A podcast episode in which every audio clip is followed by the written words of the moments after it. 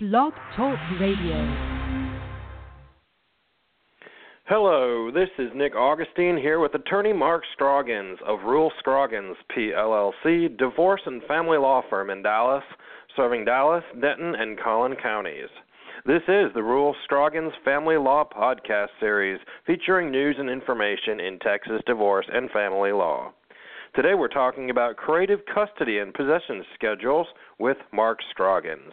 A few of the points that we'll cover in our 30 minute discussion today are how the historic standard custody and possession order does not work for everyone, how 50 50 custody arrangements do offer good opportunities for some for co parenting, yet some have uh, wished there was a little bit more. Um, so, we're also going to talk about alternative custody arrangements with flexibility for children and parents and everything that's in the best interest of children.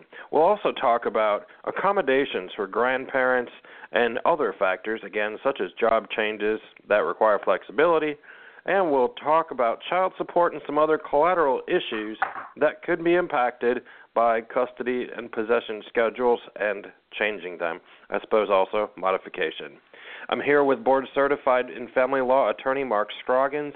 He's an aggressive and experienced trial attorney with a sound understanding of business matters at Service Well and Family Law. He's an accomplished speaker and author and has participated and practiced family law throughout the state of Texas for over 20 years.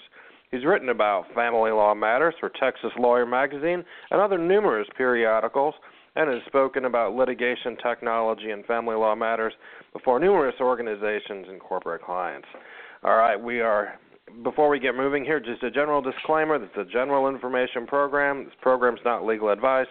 Listing the program does not create attorney client relationships. And for more information, call Rule Scroggins. Their number is 214 578 0941. All rights to this broadcast are reserved, and it's time to say hello to Mark Scroggins. Hey, Nick, how you doing? I'm doing well today. How are you, Mark? You know, I am happy that it's about to be the start of college football season. This is a good thing. How yeah, does it absolutely. tie in with and it ties in with family law because who doesn't like watching football with mom and dad or dad or mom or mom and dad and grandpa or whomever's around? There you go. Exactly. Exactly. All right. So we're going to talk today about changing up how we look at standard possession orders and regular uh, possession schedules and custody as uh, more and more people talk about uh, what's in the best interest of children, being with mom, being with dad, co-parenting, different alternatives to conflict. Um, right. There are so many people out there who are thought leaders and thinking outside the box and trying to come up with creative solutions that work for people. And the reality is, today's world is complex. A lot of people, some people have flexibility in their jobs, great flexibility. Other people don't. So, how do we how do we organize all this so that our children grow up and we can be great co-parents and um, have some flexibility? So, really, creativity with child rearing and parents in divorce and family law is really our focus here and being creative. So let's just kind of kind of dive in here for the benefit of maybe someone who's never worked with or has never experienced um, custody and possession schedules. Tell us about the historic standard possession order, how that works, and uh, why it might not be the best fit for everybody out there. Sure. Um, well, let me give a, I guess, a little, uh, a little of the history here, and uh, and add something to it. The the presumption in Texas is that parents should be named joint managing conservators. Okay, and the the presumption in Texas is that the minimum possession that a parent should have is a standard possession order. Okay, now you really have two different, well, one standard possession order, but but there's kind of a second one that is generally referred to as having expanded standard. A standard possession order is every Thursday during the school year from 6 to 8 p.m. and every first, third, and fifth weekend from Friday at 6 to Sunday at 6. Okay? Uh, then you also have uh, alternating an alternating holiday schedule. So you would have uh, one one year you would have Thanksgiving from the time that uh, well, depending on if you have expanded or not, uh, generally 6 p.m. on the day that that school is out, uh, return at 6 p.m. on that Sunday after uh, after Thanksgiving, and then you would have from the time or from 6 p.m. on the day until noon on the 28th for uh, for Christmas one year. The next year you would have from noon on the 28th till 6 p.m. on that Sunday, and then you would alternate uh, spring break as well, and then you have a 30 30 day block during the summer. Now with expanded Expanded is good for a couple of different reasons. Um, one is obviously that it gives more time, it, it gives more overnights to uh, the person who does not establish the primary domicile of the ch- uh, child, or in, in normal parlance, the person who is not primary if they are JMCs. Um, and what that does is instead of picking up at 6 on, say, Thursday, it allows you Thursday from the time school is out and return to school the next day.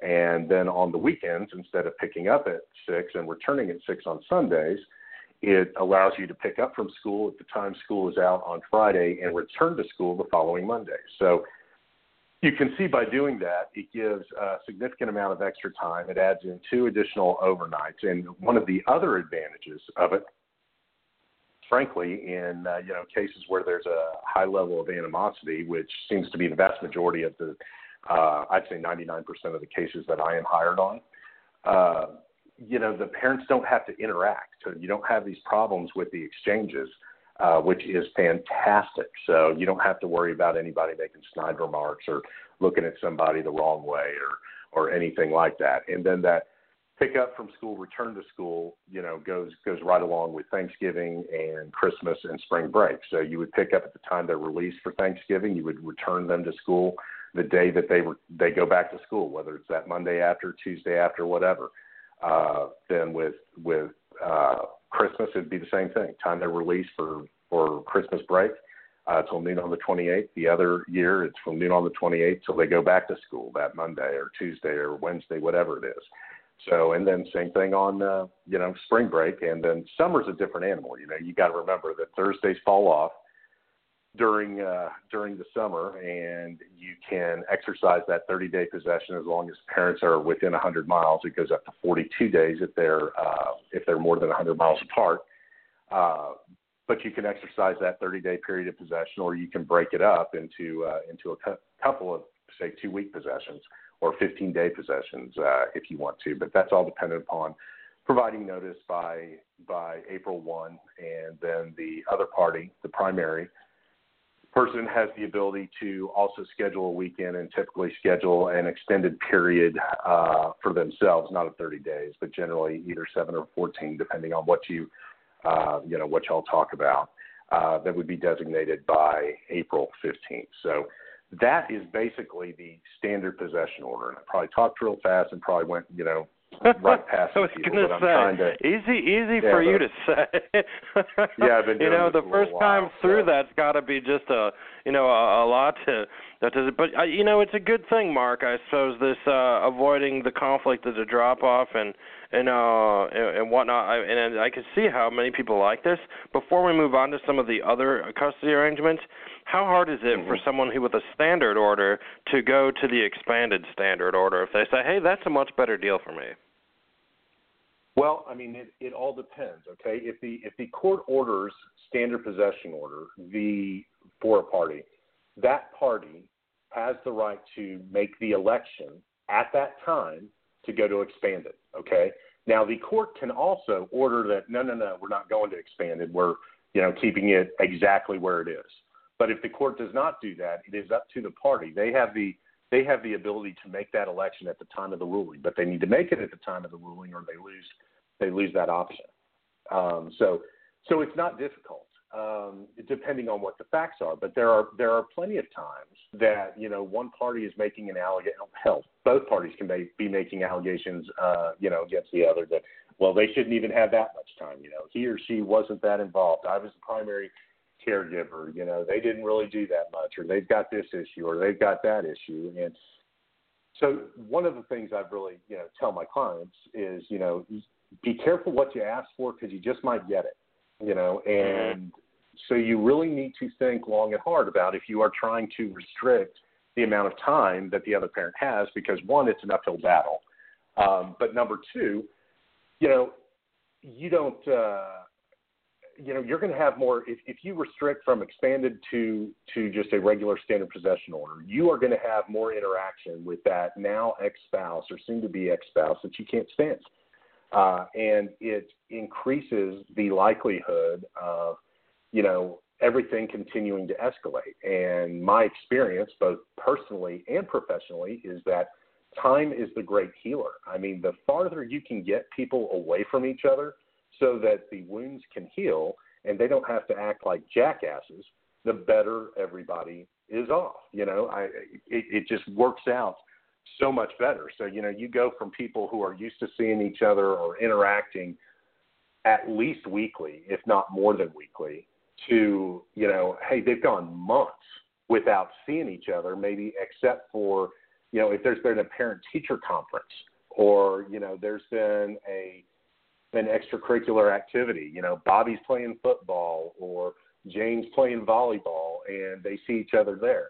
That you know they've gotten away from from each other, and so those those uh, emotions tend to cool, and people you know start acting better instead of being at their worst. They might not be at their best, but they're you know they're far from at their worst, and that's that's better not only for their own emotional well-being, but it's a hell of a lot better for the kids, which frankly, is what the courts are concerned about, you know, rather than the, the individual parents. Mm-hmm. It makes so much sense. So much sense. So, moving on to 50-50 custody arrangements, how is that? Mm-hmm. You know, that seems to be the sort of the the second round um, of options for people, and some people like that. Uh, for some, it doesn't, you know, work. But um, and after that, we'll talk about some more alternative uh, arrangements of flexibility. But um, what is what are your thoughts on 50-50? How uh, how many people are asking for this? Um, how new are this? How new or how established is this? Really, I know people moving from some states, uh, it's more popular to have 50-50, and so they're going to have an expectation of that. Um, what are some of the pros and cons of the 50-50 custody arrangements, and what do you tell your clients about that? 50-50 is, uh, you know, it's much more common than it was, say, 10 years ago um, or 15 years ago. Um, but, I mean, you still have to look at, you know, what the uh, what the history has been, you know, how how much excuse me, how much each parent has been involved, if they've been separated for a period of time, what possession have they had in place during that period of separation, um, you know, and what the parties' uh, involvements are. And there are a whole litany of different, you know, 50 50s, so to speak. Uh, what works better with young kids doesn't work as well with old kids. Um, you know, younger kids tend to do better with having frequent uh, frequent access to both parents. So you might see instead of I think what most people think of when they think of 50-50, they think of a, a week on, week off possession schedule, and that I think works better with older kids where um, you know they know this week they're at mom's and next week they're at dad's, and uh, they've got you know say junior high, uh, junior high and older, you know junior high and uh, and high school, and especially once they're you know they have their car and their mobile and all that, it's a whole different thing. I mean everything's kind of out the window. because the kids are going and doing doing their own thing. Um, but 50-50 in that uh, week on week off is pretty good. I mean, you've got the same thing where you know it's it's pick up from school, return to school, and there's very little interaction, so it's good from that standpoint. And the kids don't feel like they're being shuffled back and forth as much. With younger kids, where they really need to see um, see both parents. I mean, there are um, different variations of what I will call a uh, a two two three or or some people call it a 252 schedule, and it would be like um, you can have it either static or rotating. So uh, I think the static is easier for a child to understand where they're going to be. So a static version would be say, mom has the kids on Monday, Tuesday, uh, dad has the kids on Wednesday, Thursday, and then they alternate weekends. So one weekend, mom is going to have the kids from you know Friday through until Wednesday morning. And then the next time, uh, you know, dad is going to have the kids from Wednesday to Monday morning. So it goes back and forth like that, and that promotes both parents spending uh, you know, 50% of the time with the kids, and the kids never go longer than five days without without seeing a parent, and they have uh, an extended amount of time with the parents, even in off weeks. You know, so they've got at least a 48-hour period. So that's that tends to work better with younger kids. Then there's some that, you know, uh, where it just outright um, it swaps. So that would be, you know, a two-two-three, where say you go, mom has Monday, Tuesday, dad has Wednesday, Thursday, mom has Friday, Saturday, Sunday. So then the next, you know, the next week it's dad has Monday, Tuesday, mom has Wednesday, Thursday. So, you know, it rotates like that. That can work. Um, that can work a little better even with with younger kids because then you only go three days at the most without without seeing a parent. Um, older kids that need a little bit more I don't want to say a little more structure because that's really not the right way of putting it, but a little bit more structure as far as looking at a calendar and being able to see what it is and go, oh, it's Monday, I know where I'm going to be, instead of, well, I could be at mom's or it could be at dad's. I'm, I'm trying to remember, know. So, um, so I think you've got those are the three main varieties of that. So the rotating uh, two three two or two two three, whatever you want to call it um, you know, generally the youngest that a 225 is going to be a little older. than week on, week off is going to be older. Now, having said that, um, I think the one that you see the most variation with, or that is applied more across age groups, is just a flat week on, week off.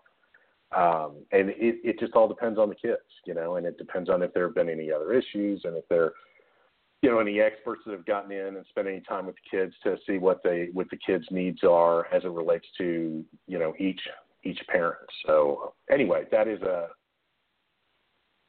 you know that's kind of a general of what a 50-50 is and how it works it has mm-hmm. definitely become a whole lot more common but once again i mean you've got the same issues that you've got in any custody case where you're looking at uh, what the what the parental involvement has been in determining if that is in the best interest of the kids. Which you know, best interest of the child is always the always the standard that's going to apply in in everything you do in family law. Mm-hmm. With the with the fifty fifty splits as you describe them, what happens to summer mm-hmm. and holidays again? It depends. It, it see that's the that's the thing. It all depends. I mean, typically you are going to have, uh, you know, you're going to want to have an extended period of possession during the summer. You know, maybe it's two weeks.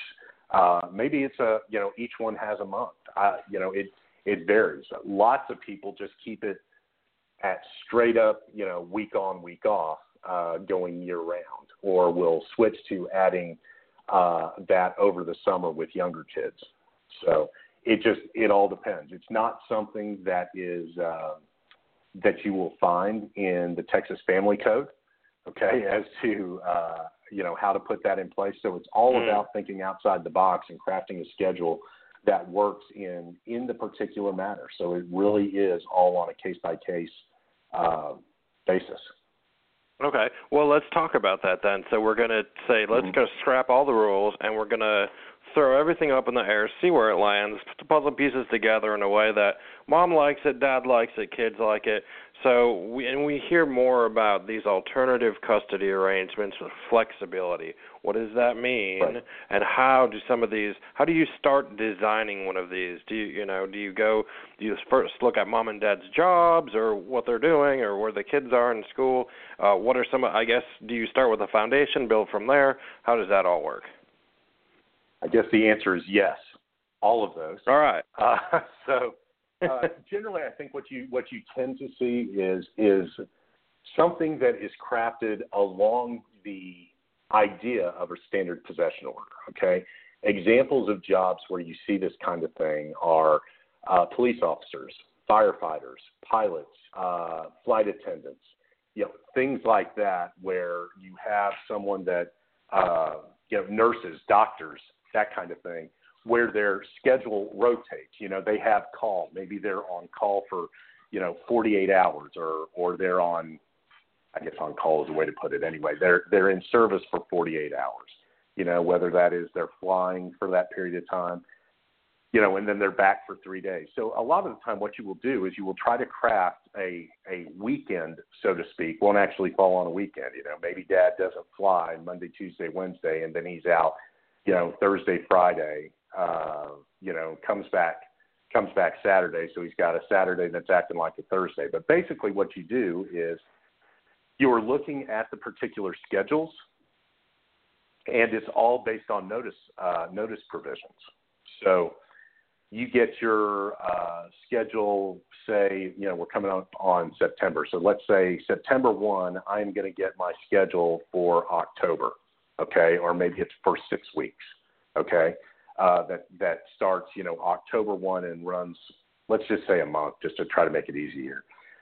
That runs for a month, so I know what my schedule is. I provide notice to my my spouse or former spouse as to okay, here's what my schedule is. Here, here is when I want to exercise these periods of possession. And you've got it built in as to uh, into the, the possession schedule as to how much notice you have to provide and then what you can designate as your time based on that schedule.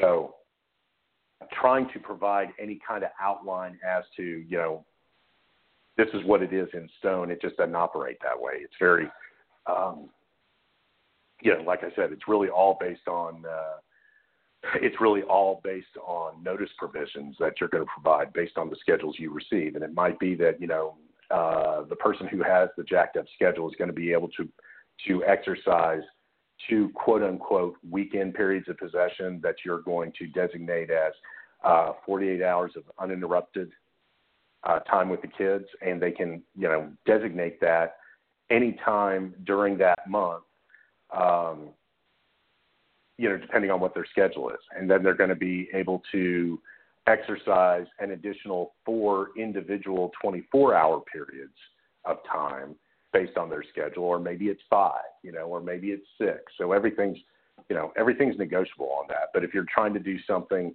um, that is kind of akin to a to a standard possession schedule, what you would do is the you know the uh, a 48 hour or 72 hour period uh, twice a month um, but then you know four times a year you could exercise uh, exercise three times during a month which with that that goes back to first third and fifth weekends there are only four fifth weekends a year okay so that is a way that you could build it in and then it'd be like i said it'd be based on those notice notice provisions that are determined by the release of your schedule and providing that within a specified amount of time to the other party.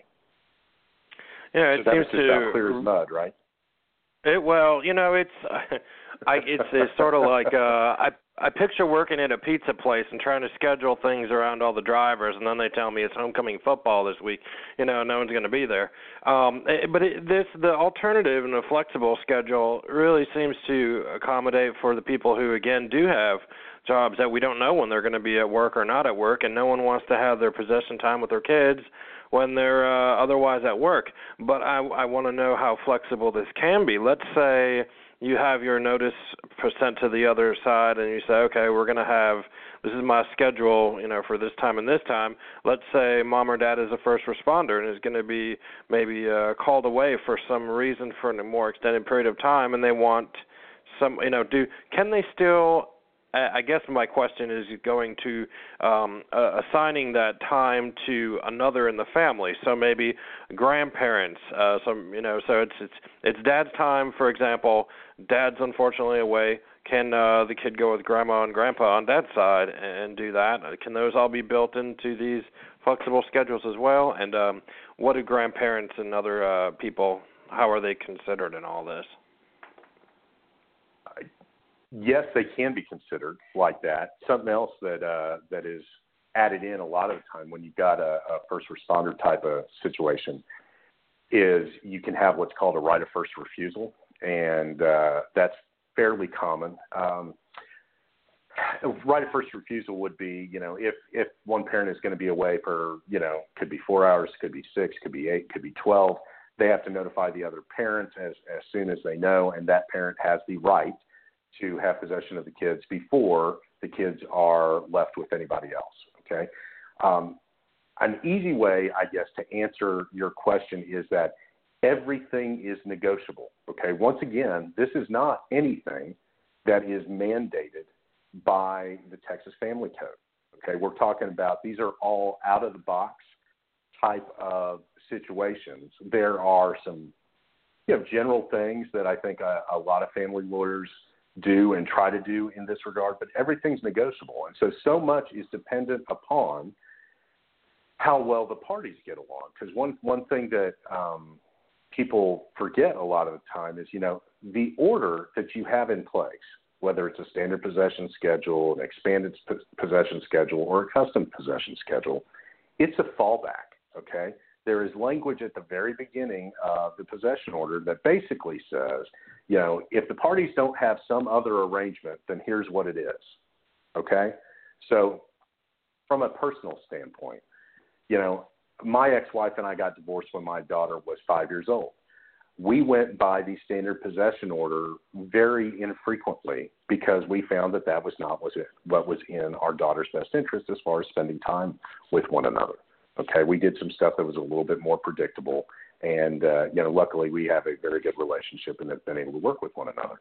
Um, that is not always the case, although plenty of times it is. You know, so the the important thing to remember is that is all. You know, the the possession schedule is a fallback. So with remembering that, with it being a fallback, that generally you need to keep in keep in mind that if you're if you're at the fallback of doing something, then generally then the acrimony is going to be a little higher at that time. So you want something that is easy to understand and that is not going to cause a bunch of fights because it's difficult to, you know, it's difficult to figure out who has what and what the rights are as far as, you know, putting something in place. So simplicity is a good thing.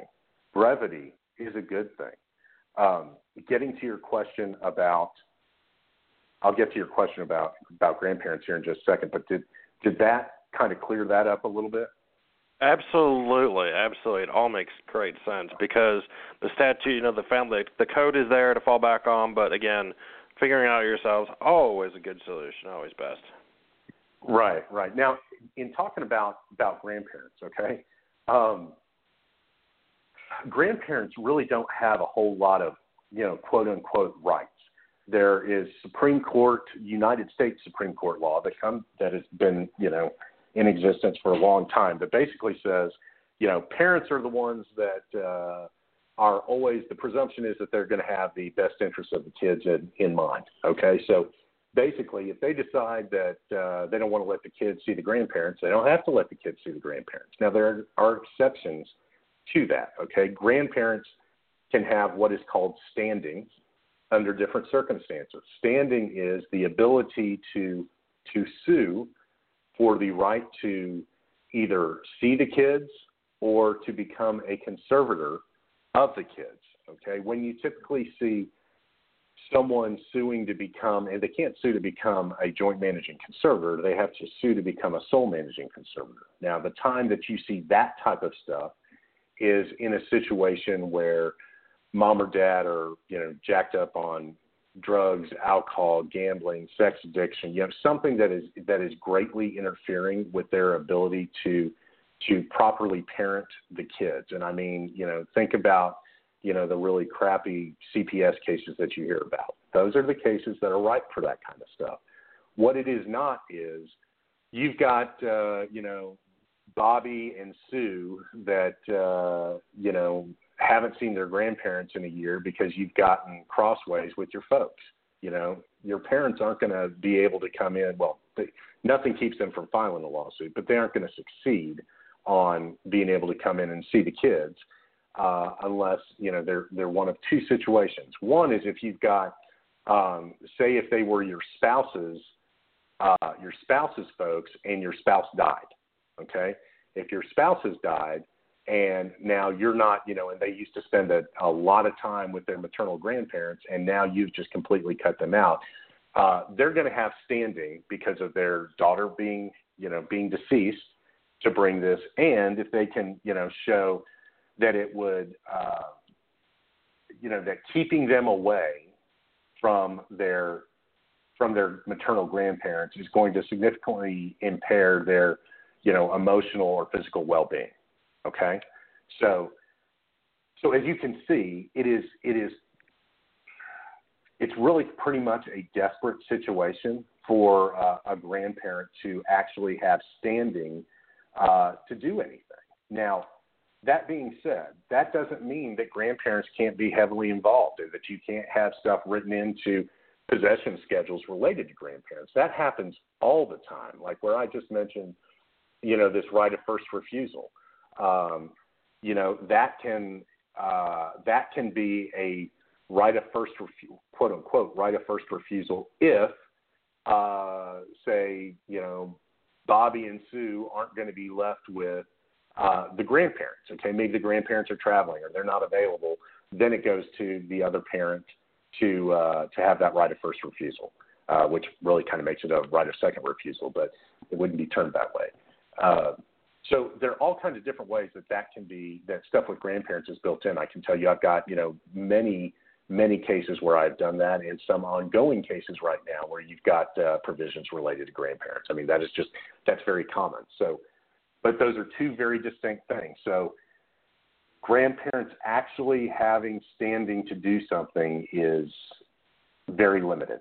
It's very limited, uh, and it is very fact specific. So, if you know if if grandparents are wanting to wanting to do something, they really need to consult uh, a lawyer. I would strongly suggest a board certified family lawyer in looking at exactly what the factual scenarios and making a determination of whether or not they have standing or if they're just kind of throwing good money after that. Know, and in a lot of the time, a lot of the time, you know, it's a crapshoot on these things. You know, you might not have better than a 50-50 feel. You've just got to you know, I, I like to try to make sure that my my clients always have an understanding that anytime you go into litigation, there's no such thing as an absolute slam dunk, or I've seen very few of them. I can't say there never is, but there are very few that are because you know you just never know um, what else is going to come up, and you never know what um, how you might catch a judge on a particular day. You know, they're having a really great day, they're having a really bad day, and you know some some change in their life that's just happened either to them, a kid, a grandkid, a friend, you know, that can shape their personal viewpoint. So these are all moving targets that there's no way to, you know, absolutely predict what is or what is not going to happen. Yeah, life is never dull, especially with family law. And my last question, we're going to just spill a little bit over here in our time, but um, child support and uh, tax uh, exemptions and deductions and all that. Um, how does Texas treat the number? Because the, the background here is, uh, you know, some people from some other neighboring states have their child supports actually a, a mathematical function of the number of overnights. So if we go from a standard possession order to a 50-50 uh, or, or something like that, how how if at all is child support or tax or those issues affected? by the different uh, opportun- options out there. Okay, well, the court isn't going to make any ruling on the tax issues. I mean, that's an IRS issue as far as like the tax exemption. the tax exemption is, let me back up for just a second. Tax exemption follows the person who has um, who has the kids the majority of the time. Okay, so typically in a 50-50 situation, you're going to alternate. Someone's going to have an odd, someone else is going to have it in even years. Okay, if there is not an agreement, uh, you know, then that can end up being something that the IRS will the IRS will deal with. Although my understanding is they're really not fans of having to do that. Um, as far as what the child support payments are, it depends on the court, but I think what is the most common practice is there's generally what is called an equalization payment that will be made. Okay, so there someone will be making a child support payment, but it will be you know far less. So typically what happens is you look at what the child support obligation would be of each person. So if one person's paying 500 or would pay 500 and the other person would pay a 1000, typically the person who would pay a 1000 instead makes an equalization child support payment of $500 a month to the other person. So there that's typically the way that falls out. So, uh, so, so that's well, one less thing that people should uh, worry about. Because I have talked to people who live in other states who say, "Well, we're going to change. You know, we're looking at changing our um, custody and possession things around, but it's going to affect people's bottom line with money. And the, you know, whenever you mix money with time with children, I just think that's a mess. I don't know why some, you know." Eh, the, the less the less mess the better but um anyhow all right so there so i guess the, to wrap this all up our takeaway is with uh, custody and possession we can do pretty much whatever we want and negotiate and figure it out and find a way that works well with people and minimize uh the time that uh, the pick up and drop off um, a lot of good points uh, today that raised. Mark, if someone wants to continue this conversation and ask questions with you, or uh, maybe they have a situation that they want to modify and change it up, uh, what's the best way for someone to get a hold of you and get the ball rolling? Sure. The, you know, you can always send me an email at mark at rulescroggins.com. Uh, you can also always call me at the office, 214 578 0941, and ask for Mark Scroggins and uh, you know we'll be happy to help you out. All right, very good. Again, this is Nick Augustine with Mark Scroggins from Rule Scroggins PLLC in Dallas, Texas, serving Dallas, Denton, and Collin counties. And uh, we will be back next month with more exciting and fun topics in divorce and family law. Until then, everyone be well and go enjoy college football, high school football, and all the good football. And we'll see if uh, Tony Romo can make it or uh, if Dak Prescott is going to be our guy this year. We will. We shall see. One thing is sure: we will not be bored. There you go. All right. Thanks all so right. much. Talk to you soon. All right. Bye bye now. Bye bye.